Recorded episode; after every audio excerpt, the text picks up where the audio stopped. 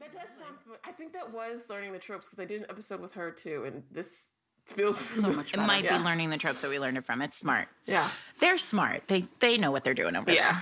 there. they're on on it. Uh, wait, wait. While we're talking about learning, oh wait. First, I guess we should introduce this extra special, amazing guest that we have with us today. wait, first we should introduce the show. Um, I mean, I guess sure whatever. Welcome to Fated Mates, everybody. I'm Jennifer Prokop. I'm a romance reader and critic. I'm Sarah MacLean. I write romance novels and I read them. And we are really excited to have uh, Dani Lacey with us from Ice Planet Podcast and Black Chick Lit Podcast to join us for this week of Joy Month. With Yay! I'm excited. People are excited to have me. I've never. well, you've had so many guests on Ice Planet Pod because that was like the whole setup for that, right? So yes. you're I will also say it's a joy to have like another podcaster on because the the technical requirements you just know are all going to work out and that's nice. Mm-hmm. Yes. yes. I learned that doing the Ice Planet podcast is like that's one of the things is like okay, so here's the setup and eventually I gave up and just record Skype sessions. Well, it is true when someone asks me like if they they're like I have an idea for a podcast. I'm always like, um, do you have a do you have a producer? Because uh, dealing with audio is a real woo. So good luck. I mean, a lot of. I can't believe I, we would not. If we had to produce it ourselves, we would no, never have. We would have done no. one episode and been like, oh no. well, to be honest, that's how we got a producer because Okay, so Eric, by now you all know, like Eric is married to me. He's sort of he lives in my house, and he's also a musician and a producer and has worked with like video and audio for his whole career. And I was like, we're going to do podcasts. And he was like, sure you are. And I was like, no, we are. We're going to do it. And Jen and I recorded the first episode and I was like, it sounds great. And I went through and I edited it, edited it, big air quotes, right? I was like, it sounds awesome. And I gave it to him. He was like, this sounds like garbage. Give it to me. And I was like, okay, I guess we have a producer now. And I was like, well done, Sarah. What is Mr. Reed's romance doing for us? Nothing. He's getting us into med school. That's true. If anybody needs to get into medical school, that's yes. Late in life career change. Mr. Reed ro- romance. Mr. Reed's romance can help you out. He can advise you, sure. Oh, well, I'll talk to him. Well, let me tell that's why there's like a three month hiatus on the Ice Planet podcast. Like there was like an episode in G- uh, May, I think, and then I just put one up because it's like, when am I gonna have the the time to edit this. And then it does sound like garbage. Like i know like i listen to our audio quality. It's like i know there's a way to make this better. I do not have the skill set. I don't think it sounds like garbage. Oh well thank you. I appreciate that. No you're you're filtering it. You're doing the work. We did not do any work on that first one. It's like we sound dulcet. We sound great. Well and dani great. you're pretty so talk about ice planet pod because it's like a real limited run and i think haven't you we have i think like i have two more i have to record. Because ruby came in and she like snuck another one out while I was. So she did, and I bet you she has room for at least one more. Um, so I have two more left to record. But yeah, my plan was to do like the first Ice Planet Barbarian series, and I go back and forth on whether or not I want. The spirit is willing to do Ice Home. Is my schedule and or like my responsibilities allow me? I don't know.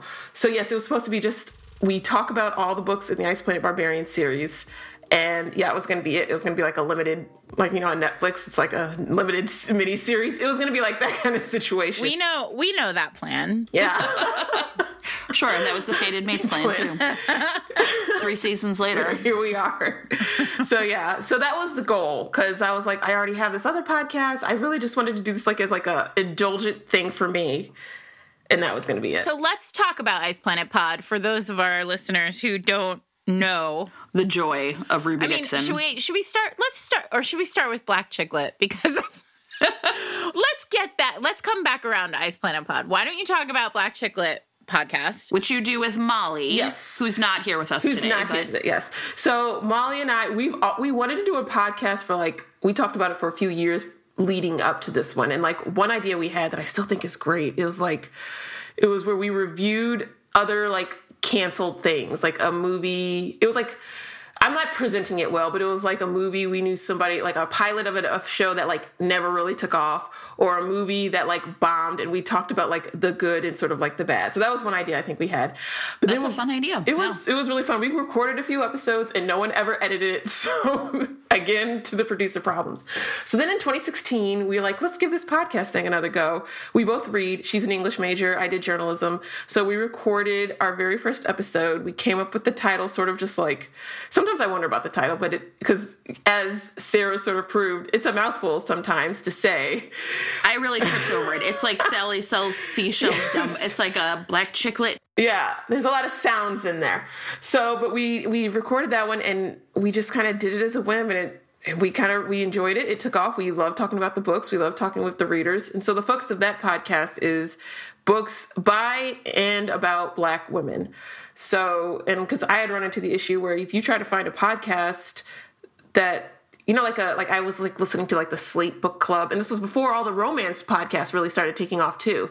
So it was a lot of like literature podcasts and like okay that's fine but like literature as a whole is, is a bunch of white men and it's like okay I've, I've got my white male quota for the for the thing. So we did that. We've talked about we do urban fic month every year where we read an urban lit title um, we've done a lot more romance because I've gotten Molly on board with romance. She didn't read a lot of romance before we did the podcast.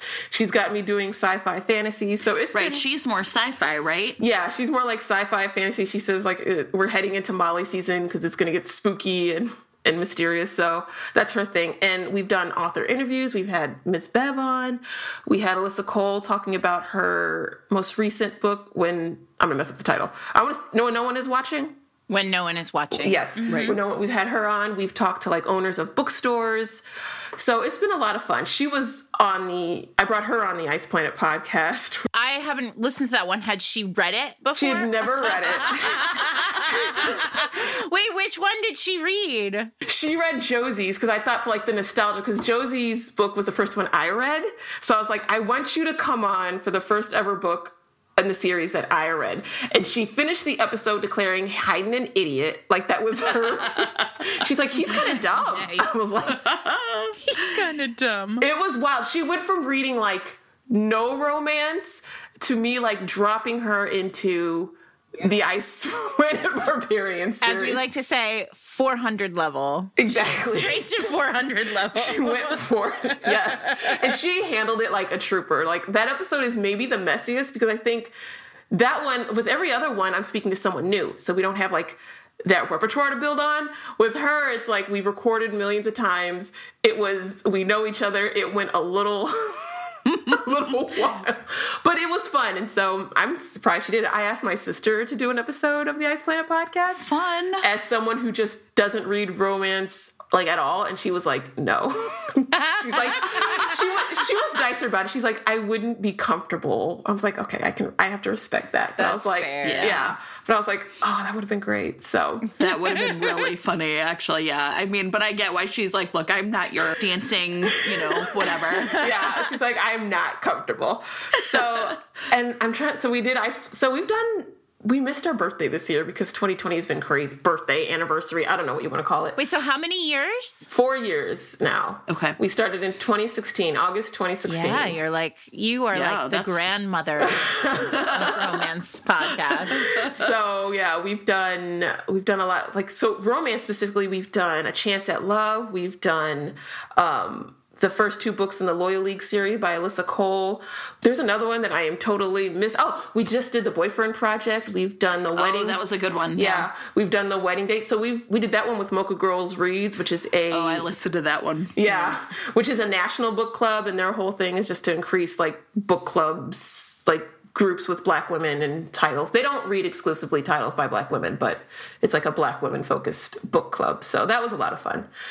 So yeah, it's been great. That's a busy schedule to also, you know, have a life and, you know, pack in blue aliens. Yes. pack it pack pack them in. Did you hear what I did there? I we all heard it, Sarah. Everybody heard I love it. it. Everybody heard it.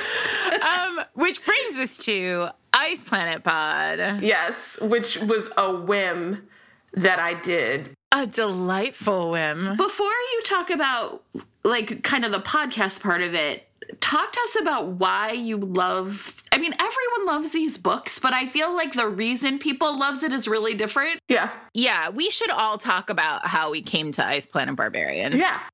So you but you start, Dani. You, okay. run, you run this part of the podcast. so uh, Ice Planet Barbarian. So for me, Ice Planet Barbarians is like hand in hand with Hoopla. Like I had just discovered Hoopla. If you don't know, oh, okay. Hoopla is an app that's I feel I think it's I don't know how many libraries do and do not have. I feel like it should be nationwide um, or outside of the country. I definitely don't it's, know. Hoopla is one of the reasons some libraries don't have it is it's more expensive for libraries than Overdrive. So in over it's just like a different pricing thing. So in Overdrive like the library buys the copy and then kind of owns it and Hoopla it's like pay per checkout. But yeah, so so if you don't know Hoopla is like a platform and they have a big audiobook platform and their thing is you never have to wait you have a certain number of credits, but like if you see a book there, you don't have to be on a wait list. You can check it out immediately. So I'm going through one day at work when I should be working, and I'm like bored, and I'm looking for something to listen to, and I see this series, and it's specifically it's it's Josie's book, which if you have not seen the cover, it's basically a woman with very heavy eye makeup, face level at a blue man's like loin covered crotch, and it's like right in there, and I'm like, oh well, that caught my attention and I like read the back of it, and it's like haters to lovers, which is like also my jam. So I was like, okay. The I'm... name of this book is Barbarian's Mate, and it's number seven. I don't recommend starting at seven. Okay, it sounds yeah. like it sounds like Dani is going to have started at seven. I started right at seven, which probably made things more confusing than they needed to be. But you are the expert, so you can do whatever you. And I was like, I'm not you scared. Tell them if I'm wrong. and I think though, because I think if I had read that first book, I don't know if I would have loved. Well, the it. first book has a really rough start, yeah. right? I mean, the the first book has. I mean, just so you everybody knows, it's poop cunnilingus. Well, yeah, but the women are kidnapped and one of them is raped. Oh, I mean, they're sexually assaulted and one is killed. So it's sort of like you're like, wow, this is really starting out in a dark place for a like a romance. It's got a different vibe.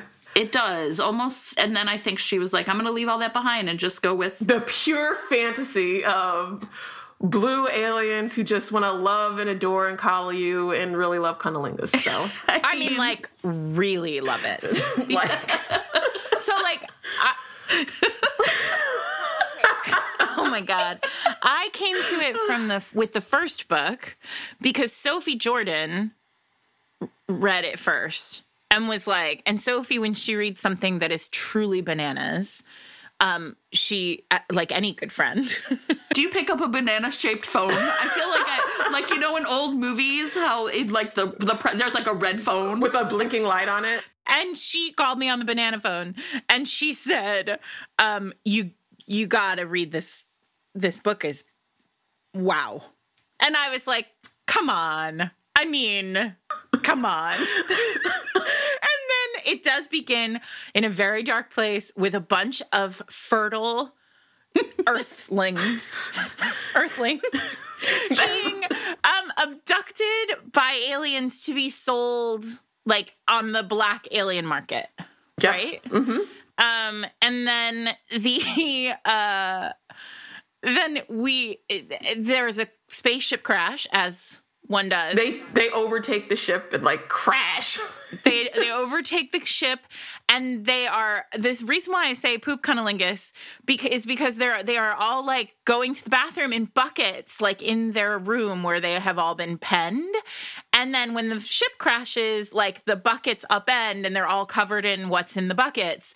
And then one of them, a very brave, the brave soul leader of the um i don't know what would we call them the rebels the like er, now earthling rebels um decides that she is going to they're all going to die in this ship if they just stay there so she's like i'm going to go out and see what there is so she goes out onto an ice planet meets a blue alien. This is chapter like I don't know two, three. It's um, meets a blue alien who does not speak English. Like has no, they have no way of communicating, Except he's like, well, I really like the idea of just like eating this person out.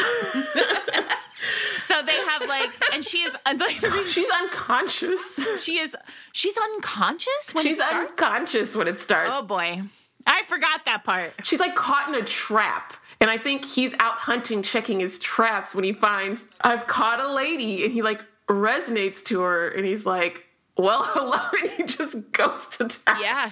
Yeah. So I was like, Sure. oh, that's a bit. And she's not clean. She's and that's filthy. fine. She's got to be but filthy. he doesn't care. And neither, mean, you know what? When she wakes up, neither does she, which is like what sort of makes it a little bit better. She's like, I guess this is happening and I'm going to Yeah. go with it. So that happened, and then Su- Suleikha Snyder started reading them at the same time, and then we just started like there was like a an emoji that we would text each other that was like a tongue and the poop emoji.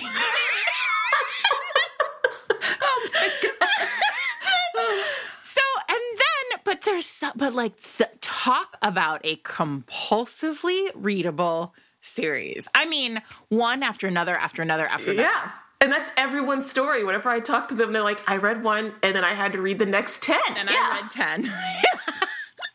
I think it must have been on Twitter. I don't have a specific memory of anyone in particular telling me to read them. It was just like in the ether. And I was like, sure, like kind of similar, like, sure. And then I realized, like, if there is like a God, like of Kindle Unlimited, a Kindle Unlimited God, I, that feels like Right? it's Loki. a very Yeah. niche. I just Yeah. feel like I was like, this is literally what Kindle Unlimited is for because there's just no barrier to entry. Like you're just like, I'm gonna just go ahead and read 800 of these. And um, one of the things that I really loved about it that I remember though is like really after the first one, which I think like she kind of gets her bearings, is really kind of being like, this is like really interesting, like watching them like integrate these literally like two societies, right? Like the human society and the you know the blue people society. I forget what it's called. The blue And- people. Whatever. I mean, that I will say though, for the reason I stopped because I I have not read them all, is I would get I would had a really hard time like keeping plots and names together in my brain. You know what I mean? Like I like people like when you were like it's Josie's book. I was like mm, that means nothing to me. I'm so sorry. I didn't really. No, it's fine. It's just hard for it was hard for me. It just all was like the same. Like just a fever dream.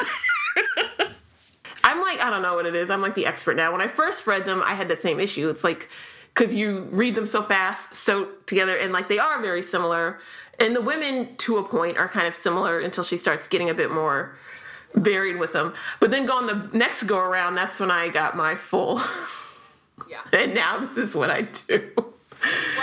you know what I think I mean, I've said from the beginning I think the world building in this series is really like Cracker Jack. And um there was a very big like rumor going around that Ruby Dixon was Meljean Brook slash Milla Vane, which is not Milla slash Mel, Meljean has come out and said like very clearly like this is not accurate. Like Ruby Dixon, I am not Ruby Dixon.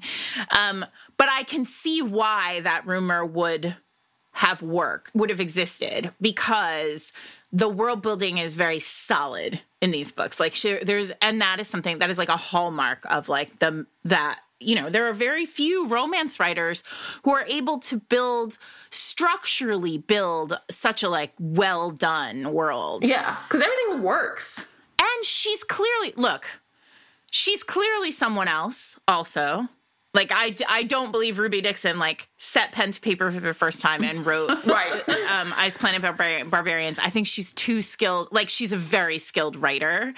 Um, and then, um, but the thing that I love the most about these books is the language barrier. yes. Because when you're in the hero's point of view and the heroine, because they're dual POV too, Yes. which is so complicated. Yes. Right. But I love it. Oh, it's so good. It's perfect. yeah.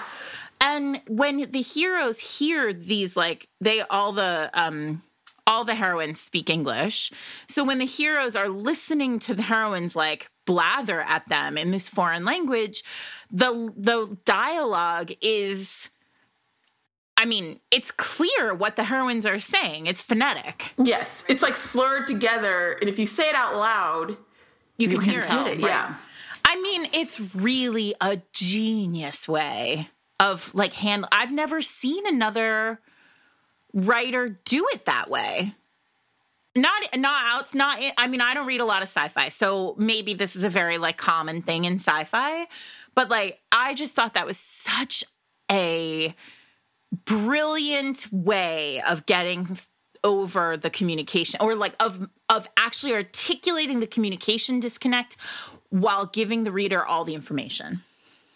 Now we're doing an episode of Ice Planet Pod, but and that's okay.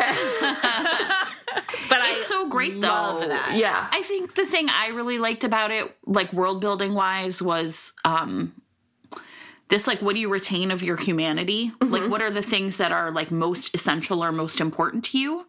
Because what you see like the like i mean and it's interesting like i feel like there's like a lot of gender essentialism right? It's like they're all women are the you know there's there's no women who are aliens right? There's a few but two of them are older one's mated and one is a kid like a child. So there's no mateable there are no mateable women but it's like watching these kind of earth women really like fight for like okay what's the most essential thing for me what are the things that i can't let go of that i have to insist that we still do.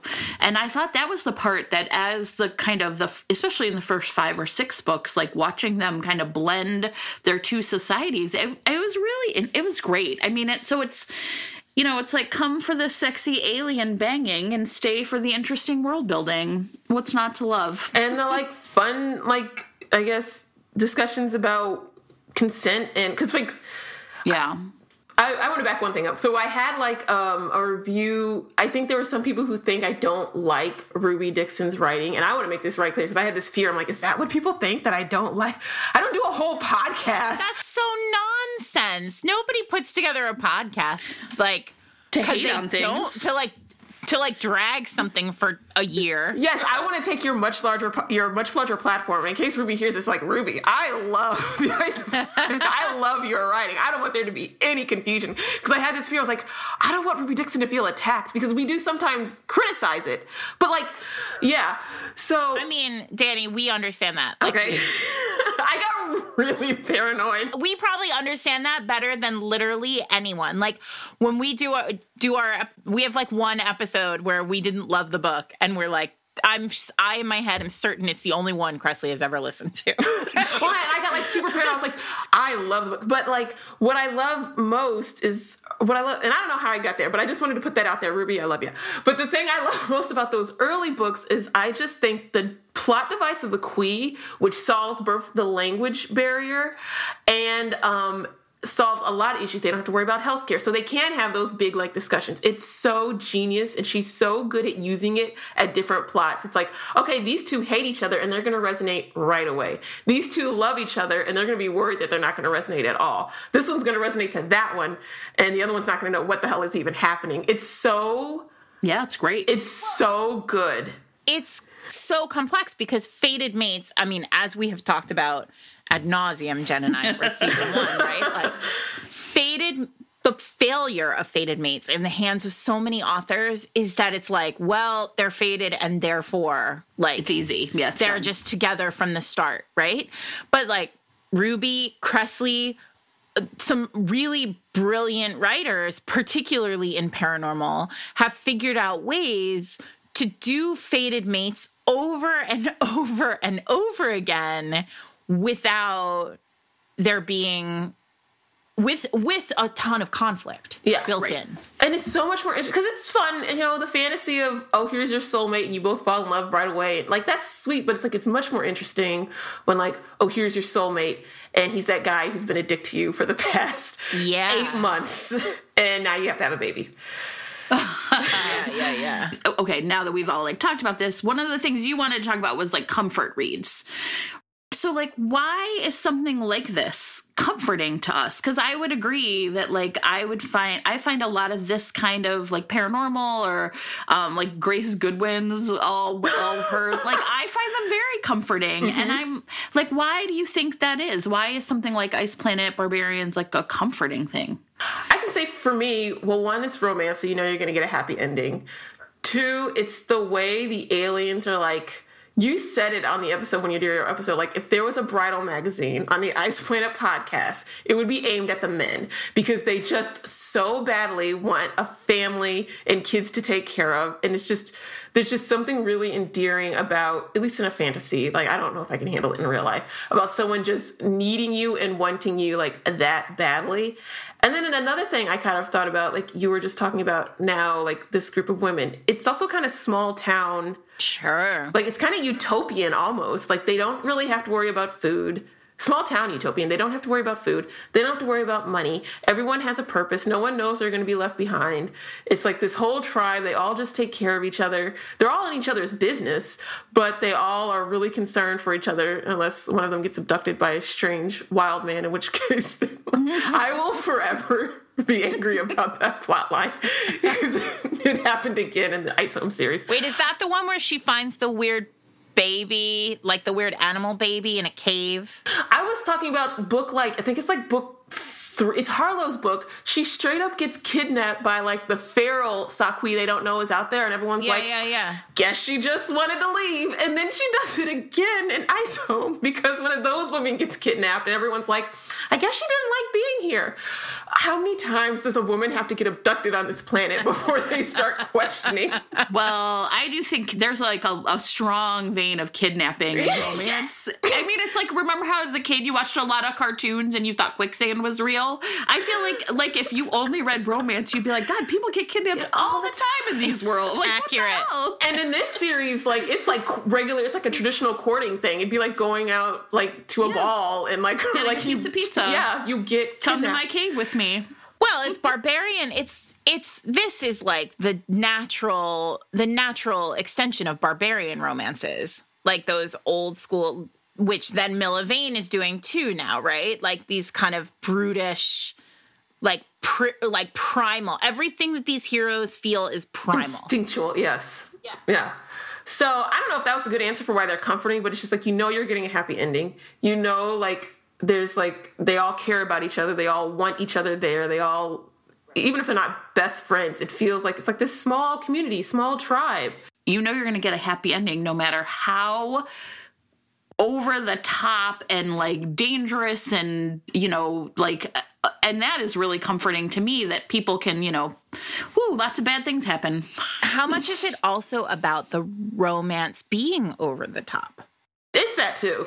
you really can i feel like when you're reading one of these or when you're reading really any romance novel that has that you know came through on the banana phone then you like you are able to to just ice out everything around you that is stressful and mm-hmm. hard yes. Mm-hmm. because for the two hours that it takes you to read this wild blue alien book, you really can't be thinking about, you know, what you're going to eat for dinner or who the president is or, you know, any of that stuff. Yeah. it's yeah. pure escapism i mean so for me i mean we've talked about this like right like something it's really comforting for me when it's like super over the top because right now is super over the top Yeah.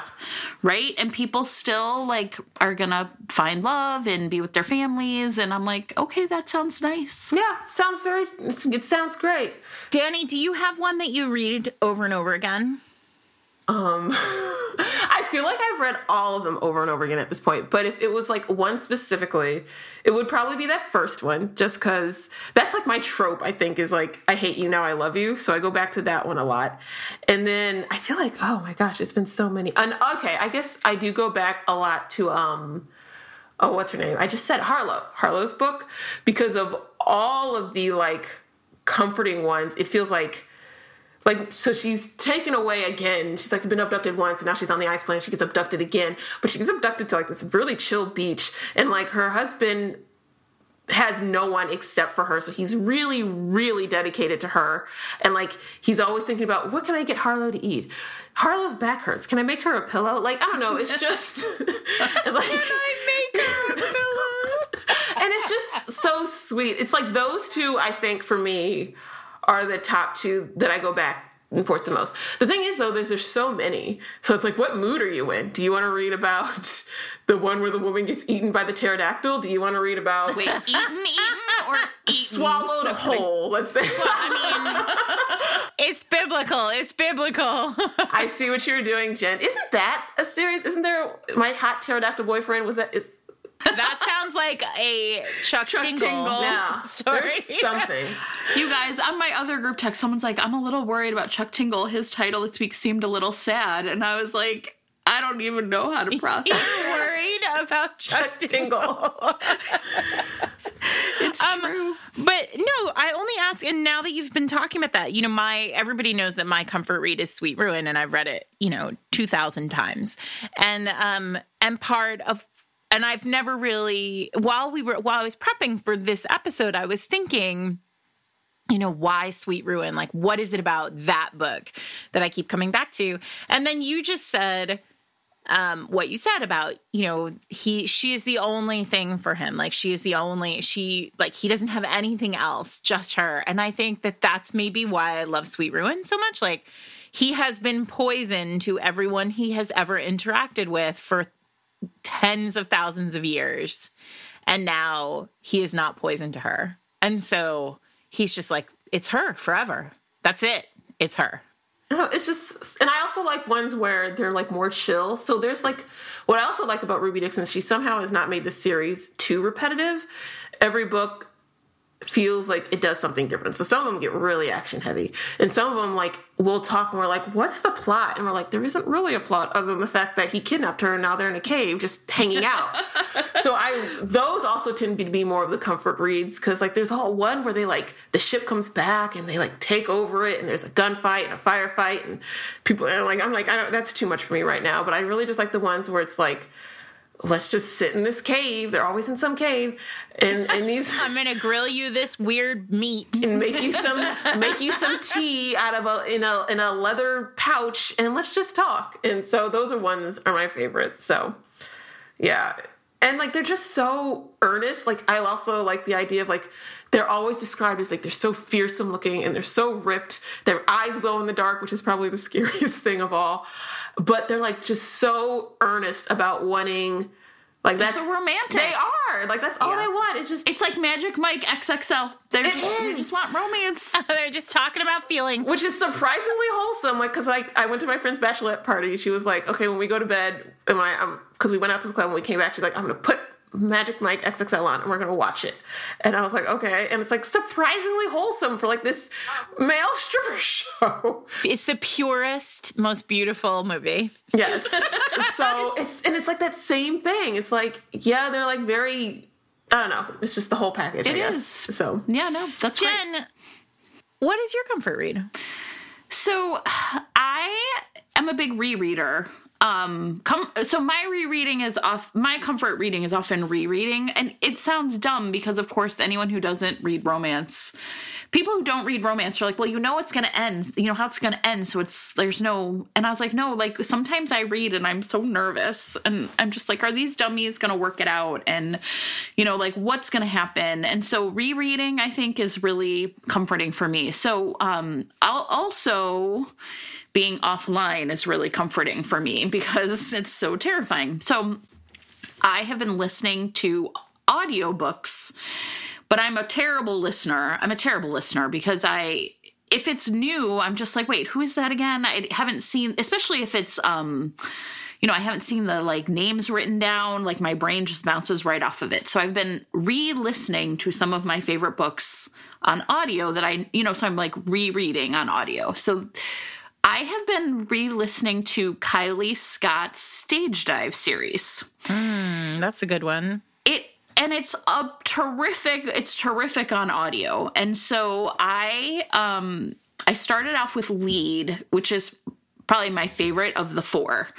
And if you have not read the series, it's about a, a band, but it when what's really interesting is the main the it's they're all male female stories. And the four members of the band are the two brothers and then their childhood friends formed a band together. And um but the narration is all heroine point of view. And so there's something really interesting to me about that because the framing device for the books is this this this these men but they are never the point of view characters. And I just think that's like then a really interesting way because a lot of like rock star romances, and we had a like a tiny little rock star episode, like I think our first interstitial maybe like a hundred years ago was 10 minutes. And we mentioned Lick, which is the first one, but Lead is my favorite, and it's the one about the lead singer. And he and his um assistant, who she's like kind of his assistant slash sobriety companion, fall in love. And um, he, she's like, I have feelings for him. He cannot stand change. His name's Jimmy. He's like a real jerk, which I I kind of love. I'm sorry. And she is like i have feelings for him. I have to i have to leave. I have to i have to quit my job. And he's really upset. He's like you can't quit. You're the only one who i've ever been able to like handle doing this. And she says um but i have feelings for you. And he's such a jerk. He like starts laughing. And he's like well we got to get you over this. So we're gonna like have you date other people and then i'm gonna show you what a jerk i am i'm gonna be even more of my jerky self and you'll get over it and um, it does not work that out that way. That's sure. He's jealous, right? He's like, wait, you're with these other men, and I don't like it. And the whole book is just so perfect. And so I listened to Lead, and then I was like, I should go back and listen to Lick and play is the third one. And then I was like, well, I guess I better listen to lead again before I go on to whatever number four is. But I think part of the comforting part of like this series, especially Jimmy's book, is he's recovering from addiction and he is like really struggling with like I don't know, he's just such an asshole, right? He's like, his mom was terrible to them. And, you know, so like letting her in it's just like so big for him. But I think Kylie Scott's work in this book in particular is really masterful because I think it's very hard to have a, a difficult man as a hero when he's not a point of view character. Right? You can really, I think, go wrong. And he just seems like a jerk. Well, because you have to un- unravel yes. them publicly. Like she had in order to see his emotions you have she has to see them. Right right mm-hmm. right. And you and so it's just really fascinating the way you see the band through these like w- the women's point of view. I don't know i just it is a really terrific series and i'm really enjoying it on audio. And i um i haven't i can't go i didn't really like the fourth book when i read it but i'm really looking forward to like listening to it to see if it's different so I've been re-listening. I also re-listened to some some Kresley Cole and also to some Joanna Shupe. So how much? I mean, I really think about this too. I rarely add a new comfort read to my list, and it doesn't get very big. I was trying to think of my list, and I have like three, and I was like, oh, I am very unprepared. No, you're not at all because I think that's part of it, right? Like part of what a comfort read is is old reliable, right? Like it's the movie you love so much that you'll watch it anytime it comes on, right? Or the like it's it's like a warm blanket. And for me, those blankets are old. I mean, aside from Sweet Ruin, right? Like which is newer, like I go back to like Lisa Kleypas, you know, I go back to Derek Craven. Derek Craven. or Again the Magic, right? Or what, you know, those kind of old books that I read 25 years ago. Um, because I because I know them. Like and I know what I'm getting and I know that at the end the reward is going to be great. And yeah, they're old so, friends. Can I tell you the X factor about my comfort reads? And you guys, this is like a real deep cut into my psyche. It's embarrassing to admit. that my favorite comfort reads are the ones where and and again, I'm like kind of embarrassed to admit this. They're almost always like male female romances and it's one where the hero has fucked up big time and he suffers. Like he's really fucking miserable. Like he really did it wrong. And I like to reread those because I just want men to suffer. Can I do? I'm sorry, you guys. I'm sorry, Eric. I do. I just am like because I feel like I feel like I look around the world right now and I feel like there's so many men I who mean, are not Republican. Suffering. Yeah, they're not I, suffering. Yeah. I read some article like they did a roundup of like how it was an article basically on how I am the asshole. The subreddit reveals like the subtle sexism in everyday life, and it's like cases of men just being entitled pieces of shit. And like it does put you in a mood. There's one where like a woman just discovered she has ovarian cancer, and the man literally walks out because he's like, My dream of having biological children had been ruined. Yeah. There's another one where he's like, Is it wrong of me to at, demand my wife and two toddler children to be absolutely quiet when I get home in the evening? And everyone's like, Yes, yes, in fact it is. There's another right. one where he's like, I want my neighbor. Is it was it an asshole move of me to ask my female neighbor to make me dinner because she's already making dinner? And I was like, yes, yes, it is. I, I'm with you there. Sometimes it's like, can I get a reminder that not all men are trash, or that they also that go through things. That, yes, yeah so I those are and so if I sometimes I just scene reread like the parts where they get they suffer.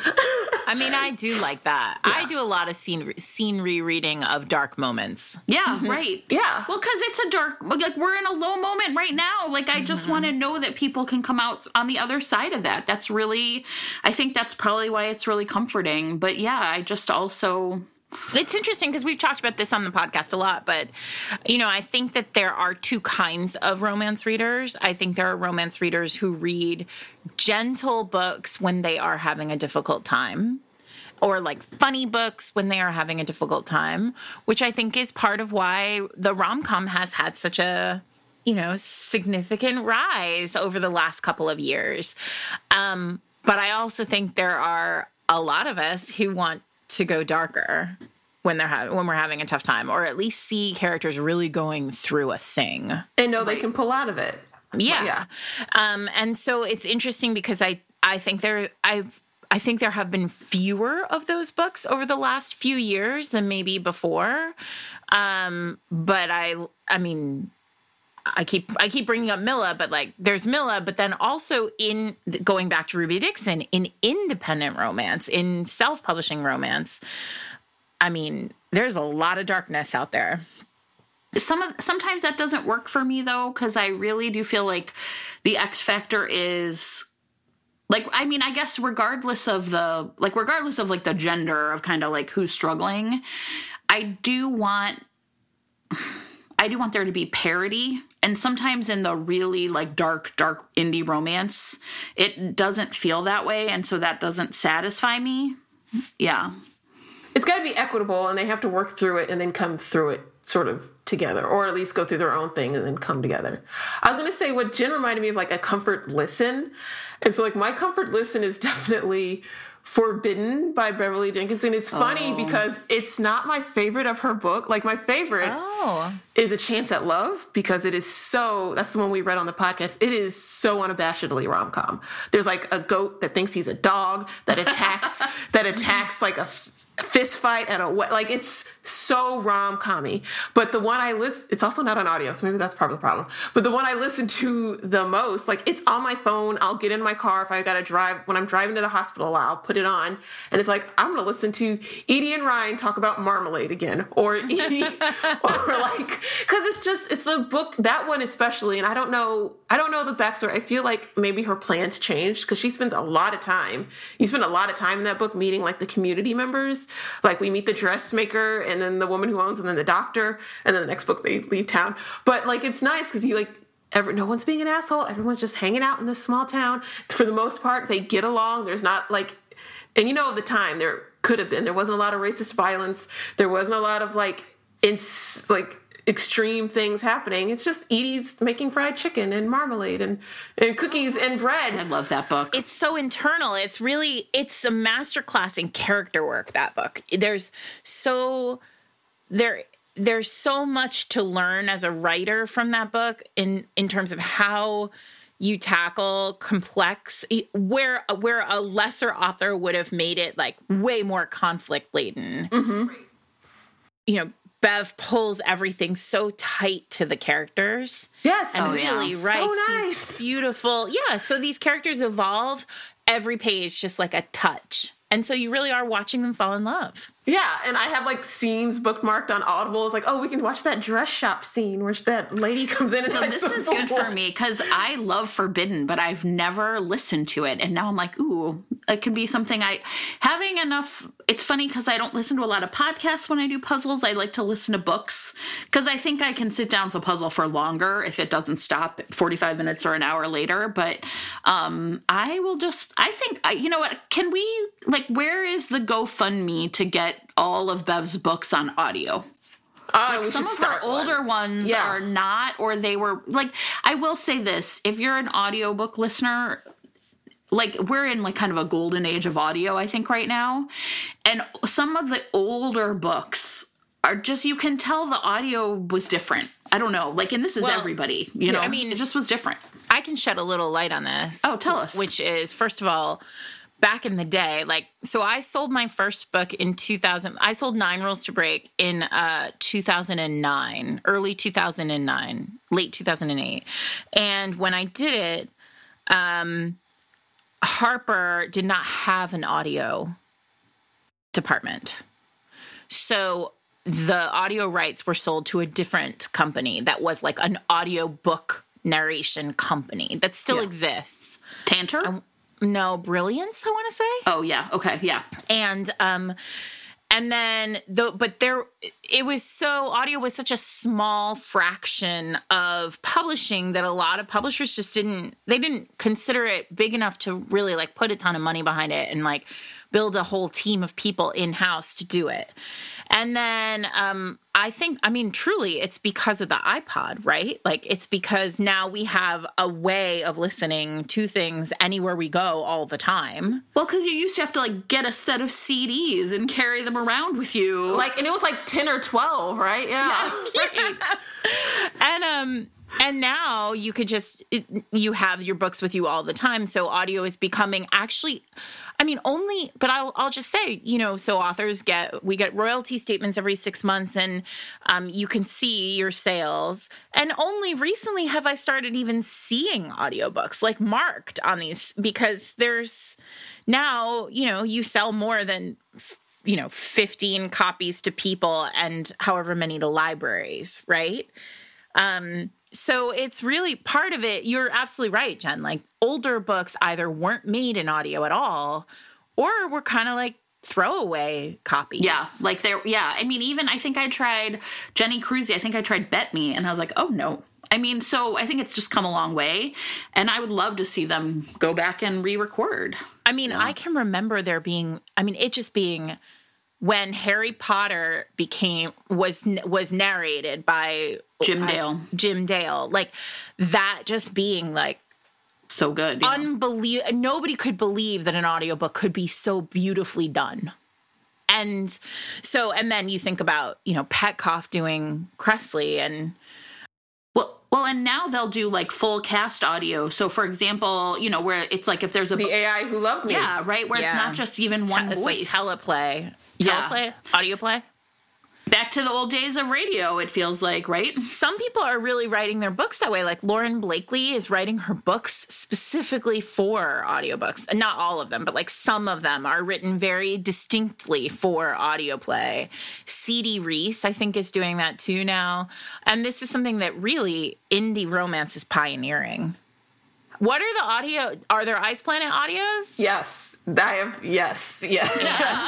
I could. If you listen to those first few episodes, what are they? Like? I don't shut up about them. They are great. So that's what I listen to on Hoopla. They have all of them. Are they Hoopla. male narrators? It's both. So there you have a woman who narrates the women's side, and they have a man who narrates the alien. Does he have an accent? Does he have he, an alien accent? He has a strangely like Latin lover accent for some reason. It's like, is he doing Lorenzo Lamas or like what is he doing? I love yeah. it. I am like uh, those first few episodes. If you listen, I would not shut the hell up about how much I loved Holly Jackson and Mason Lloyd, and then she switches narrators for Ice Home, and I'm like, I can't listen to these. I'm I'm sure those people are lovely, but they're not the same. If they're not your people. No. Yeah, so that's so funny. She narrates and they're all like I said on Hoopla. Your new one is on Hoopla, Sarah, and I keep meaning to get it, but I am so over. I don't know. I need a name for when like there's so many good new books out and you want to read all of them, but you don't know where to start, so you just sort of freeze and don't start well, anything. Dani, it'll be there for you in years too, so don't worry about yeah. it. Well, I think that's the other thing about a comfort read, though. It requires nothing of you. You can pick up at your favorite p- part. You can read the part you like. You can put it down. You know exactly what's going to happen. There's, I mean, I think so. Comfort reading, I think, also just means like taking away any anxiety about you know all the things that like cause us anxiety about starting a new book i mean i get it and as you said with audio i feel like for me at least there's like an extra you have to pay extra attention with audio because i'm down i prefer to see it and read it for a first time if i'm going to do it on audio i have to pay more attention because i don't retain information as well through audio. But when it's something I've read, like Forbidden, which I've read or listened to at least 1500 times, I can drop in anywhere. I know what's going on. I know exactly what's happening. Even more so, I don't know, it's more of a relief even than rereading a scene that I love. It's just like I can come in and I know exactly what they're doing. So, yeah.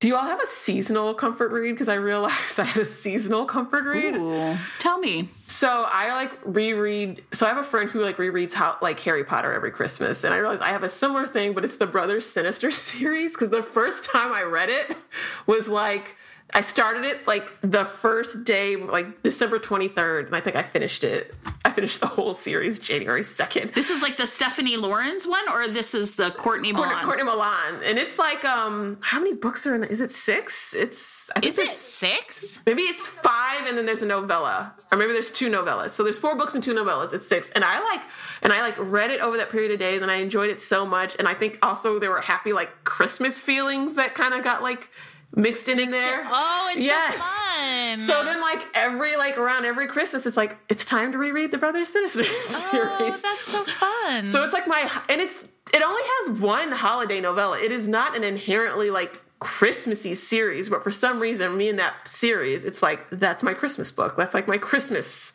read, and I, I love it woke up this morning and thought it's time for me to reread and we've mentioned this before those tiffany rice there's three like what were they harlequin desires and there's one it's called like one's halloween one's thanksgiving and one's december. And um they are fantastic. The thanksgiving one in particular is so great. And so i was like oh you know it's it's time for me to reread that halloween book yeah, and it's just like I don't know, especially fall. I'm a fall kind of person. I'm a cozy kind of person, and it's like yeah. So it really, it really. I love a then. man in a sweater.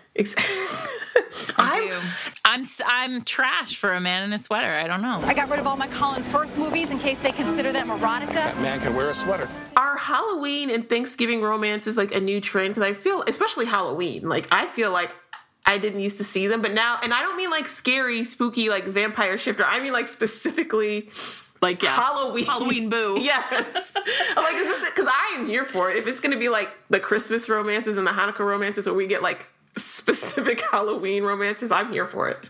I think it's happening because I do think people. I think I do think there's something like seasonal about it, but um, there I a couple years ago wrote a thing about how there weren't a lot of Thanksgiving romances. I do think that's like a because I was like, listen, what fucking Thanksgiving? You get together with your family, you like fight with them, you eat too much, you're like you like, bone your bloated. brother's best friend. I mean, I mean, I was like, it's kind of hard. I was like, nobody wants to like fuck after like turkey. I don't know. Maybe I'm wrong. I'm always like, well.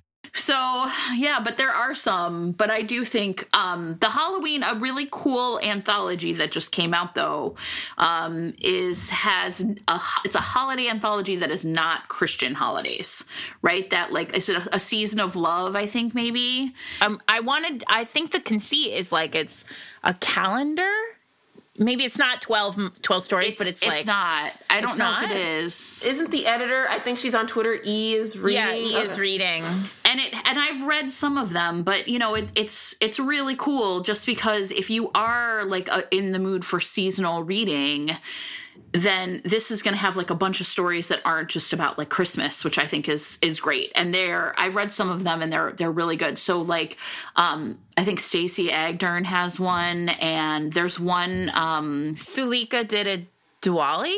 Is it Diwali? I don't know. Yeah, I'm not sure. I haven't read I haven't it's funny because I've read some of them as like beta reading to like sort of see the submissions. Um but uh um, Farah Heron has one, I think. So I think if you're, by the way, like this is, and I really also find a novella very comforting. Like if I am going to read something new, something where I'm like, okay, you know what, I can just read this in an hour and then like move on with my day. I just have a little bit of time, especially when it's so stressful. So uh, if you're looking for, um, like a new holiday anthology, this one's fantastic because it's just going to be, it's going to just, I think, be really exciting for a lot of readers to read such interesting stories that aren't, you know, like the Christmas tree and the Yule log and all that bullshit. Yeah, I heard of that one. That one sounds really good. So yeah, that was because it's funny that I feel really comforted that Sarah says she doesn't have a lot of comfort reads because like I wrote down my list and I have three items and it's like Ice Planet Barbarians, Forbidden, and Brother Sinister. So there, I mean, well, Brother, Brother Sinister is a long. That's a big comfort read. But the, yeah. um, no, and Ice Planet, Bar- Ice Planet Barbarians. But my my thought, my issue is, you know you want when you want a comfort read you want the you want a book you know so well that you know it's not going to betray you and I think that's hard. You know, Jen and I last season we re- we reread so many books that we had come to, you know, romance with. And the ones that we hadn't reread, there were definitely moments where we were like, "Uh, well, wait, this doesn't feel this this doesn't feel as as safe as I, I expected it to." Mm-hmm.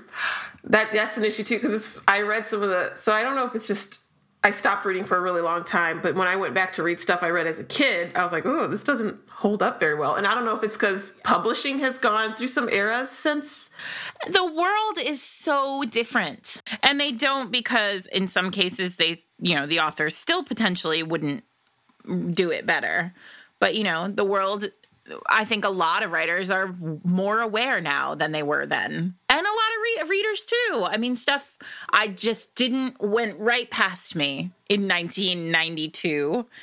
And now I'm like, oh, ow, wait, hang on. All right. I will say one other thing that is a comfort read for me, which is category romance.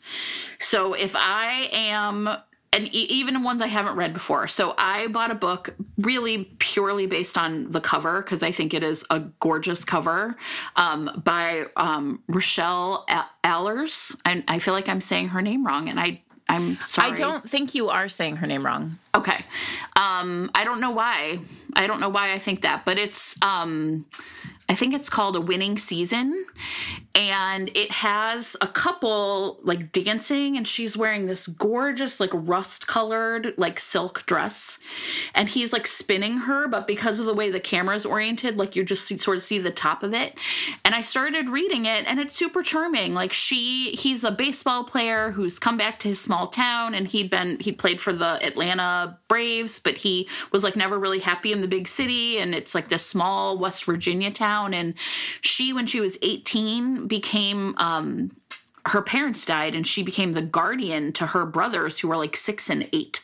And now it's 10 years later and you know one of them is off at the army i think and the other one is kind of this troublemaking 16 year old and i was like this is what i want right now right? Like just a category romance i think is is always delivering like a really solid story and a really tight plot and i find that sometimes um, if i if i'm really stressed but i want something new i will almost always find myself reading a category romance i've, so. I've yeah i've yeah. gone back to them recently because you're right they're not they're a little shorter than i think when you get the so there's that and on Twitter lately, they've been having everyone shares these really gorgeous covers gorgeous lately, covers. and I'm like, why have I not been reading these more often? Yeah, yeah. Harlequin is knocking it out of it, the it, park are. with these authors. And, and these covers. And every time I turn around, someone's got a new beautiful, like, oh, look at that man, look at that dress. It's great. Yeah. Yeah. Well, this one is, I love it. So, yeah, I, you know, you can judge a book by its cover. I don't know mm-hmm. if you all knew that, but. it's it's so, a marketing yeah. tool. It is. You know, the other thing that I really love, aside from anthologies, I really love it when um, authors decide they're going to do a kind of second epilogue or like a peek at a couple around a holiday. That's a really lovely treat. Like Kennedy Ryan has one for her Hoops series. Um, and yeah, it's. I mean, there. I think that one is like teeny tiny. Yeah, but it doesn't matter. Like two pages of them happy and drinking a cup of wine by the fire, a glass yeah. of wine. Fine, when I great. when I really love a couple, I want like please, yes, I don't care if it's just a tweet you had a thought, like share it. I love it. So Ruby Dixon does that. She does that on her Facebook, and it's like she'll post up like little like ficlets she's written. Yeah, Nalini Singh does that too, and I can't understand. They just create so. much. There's always there's so much content. I'm like, every word has to be saved for a book. um, okay, my last favorite, my real favorite comfort read though is the Hidden Legacy series by Ilona Andrews, which I am pretty much constantly in the in the midst of reading or rereading at some point or another. And it's more urban fantasy. It's super plot heavy, but I just really love the characters and I love the secondary characters. So I'm like, what's Grandma doing?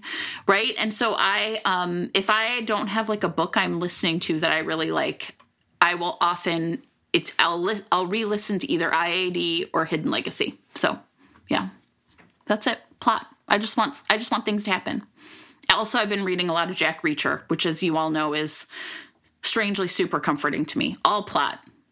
All plot. He just runs around like shooting people. sure. And it's great. But man, they go down easy. If we're doing other non just romance comfort read, I don't know if you've ever gotten into Night Vale, but I love Night Vale, and they have a couple of books, and they're narrated by his name is Cecil Baldwin. I think he was a professional narrator before he started, eh, or an actor before he started focusing specifically on this series. They're really, they're sci fi, slightly, they're like Twilight Zone bonkers, but they're very enjoyable. So that's another one. Yeah. Yeah. It's a podcast that's presented like a news broadcast in like this small little desert town where weird things happen and everyone just goes with it. And I'm like, you know what, relatable. I don't know how. I've got to listen in and catch up on some of the the Trump years because I listen in and out, but because they'll talk about it. I think they try to like. I think Molly said that they treat it like like a you know the John Mulaney joke about. It's like there's a horse loose in a hospital. it's like there's a horse loose in a hospital. I think eventually everything's gonna be okay, but I have no idea what's gonna happen next. And neither do any of you, and neither do your parents, because there's a horse loose in the hospital. It's never happened before. No one knows what the horse is gonna do next, least of all the horse. He's never been in a hospital before. I think they've done something similar. Yeah. I love that joke. Oh my God. We're way, the horse shouldn't be in a hospital. And it's like, we're well past that. It's like, it's like I love him. Um, Dani, this was so fun. Thank you for joining us and reminding us that it should be fun. Yes, it was nice to talk about the Ice Planet Barbarians again, and no, I don't have to edit it. So thank you, Mr. Producer. well, there you go. so yes, so thank you for having me. When do you drop episodes of your podcasts? That's a loaded question. That is a very trick question. Yeah, this year has been a really bad year, but I'm sort of back and I've sort of gotten my and I don't know if we said this on air, but I'm sort of pre-recording, and if Sarah would like to join me, I would love to have her. Yes, yes, yes, yes. Tell me which one. I'm in. Because if I could tell you, if you listen to the number of people where I asked them, "How did you discover Ice Planet Barbarians?" and like, well, I was at KissCon, and Sarah MacLean was there, and she started talking about this. so yeah, you got to do it, Sarah. I was there. You know what? Wait, you should. Have you ever had two guests at the same time? Is that too much? Because you should have me and Sophie on at the same time because we have a lot Uh, you will get the full Ice Planet Barbarian promo. You'll get a banana phone. You'll get a banana phone, special delivered. I would love to do that because you are part of so many people's origin stories to oh, this series. Really like, nice. like Thank it's like you, yes, everyone. you get name dropped specifically. So yes, so I'm I'm aiming for like every two weeks on Tuesdays. So the last, so there should be one coming out. Today's October fourth, so whatever Tuesday is after October fourth should be the next episode, and it'll be Katrina Jackson, the lovely Katrina Jackson, and we're talking about oh my god, oh my god, oh, all these barbarians, barbarians. whatever. Lady Barbarian at the gate or whatever. Lady I tease Barbarians tease. I got it. Barbarians tease. And um, so yeah, so every other Tuesday, and then the Black Chick Lit podcast. Um, we've been better. So Molly has a new baby. We're all in pan. Yes, well, maybe he's new to me. He's gonna be a year soon, so a baby. Molly is whatever. Yeah, he's still little. She's still not really thinking a whole lot about other stuff. Yeah. So, and then my me dealing with my mom and the pandemic. So we've been good. It's just like, please do not ask us to give you a hard and fast date. There will be an episode this month. Well, this Forget is why everyone should just subscribe to both of Dani's podcasts because, and it just appears when a new episode drops and you don't have to do any work. So there you go. Yes. So yes. So yes. But the Ice Planet podcast has been a bit more consistent. It comes out every other Tuesday. Well, thank you so much for joining us. Thank you for having me. Great. It was a lot of fun. It was so fun. it's always fun to talk romance. Always. All right. Thank you guys for listening. As always, this has been an episode of Fated Mates with uh, Dani, uh, the host of Ice Planet Pod and Black Chick Lit Podcast. Good job. Yes. Uh, you can sign up for sign up to follow her and uh, like and subscribe, etc., to her on whatever podcasting platform you are listening to us on. Um, also, you can find us at fatedmates.net. You can find transcripts there. Thanks to Linda and Gwen for helping us out with transcripts. Um, there's merch over there if you click on merch. If you click on, I don't know, extra stuff, I don't know what the tab is, but it's got all the music from the episode that Eric uh, throws in every week. This episode comes out before an election. We are having an election in the United States, in case you haven't noticed. Um, follow us on Twitter at Fated Mates to help us phone bank. We are phone banking between now and the election with Indivisible. Um, help us get out the vote. It's fun. It's on Saturdays. Sometimes there are special guests. Sometimes there are free books. Sometimes there are stickers and pins from best friend Kelly. Um, but if you can't help us phone bank, try and do something else. Talk to your friends. Make sure they're voting early. Make sure you're voting early if you can. Uh, if you're voting in person, make sure you're wearing a mask. Make sure you vote. You know who to vote for, right? We don't have to say it. Do we have to say it? Vote for Joe Biden and Kamala Harris and blue down the line.